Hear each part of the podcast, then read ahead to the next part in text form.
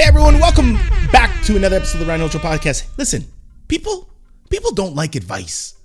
People don't want feedback. People do not want to feel like their their their sense of self-efficacy is lowered. They don't want that. They what they want is they want to feel inspired. They want to feel validated. So next time you you go to give somebody some feedback, always come from a place of where you truly want them to succeed. So you could say something like, "Hey, listen, you did an amazing job at X, but you could, you know, this could actually be a little bit better if you might consider why.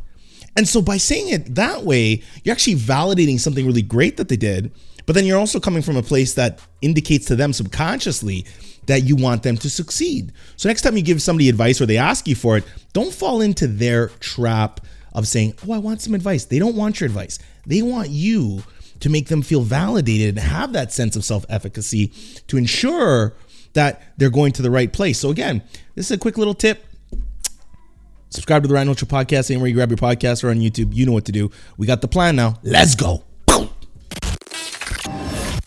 We're so glad you enjoyed this episode of the Ryan Holtz Show podcast. Please don't forget to smash that five star review, as Team Holtz will love you for it. Also, say hi to Ryan anywhere on social media using the handle at Ryan Holtz1. That's R Y A N H O L T Z, the number one.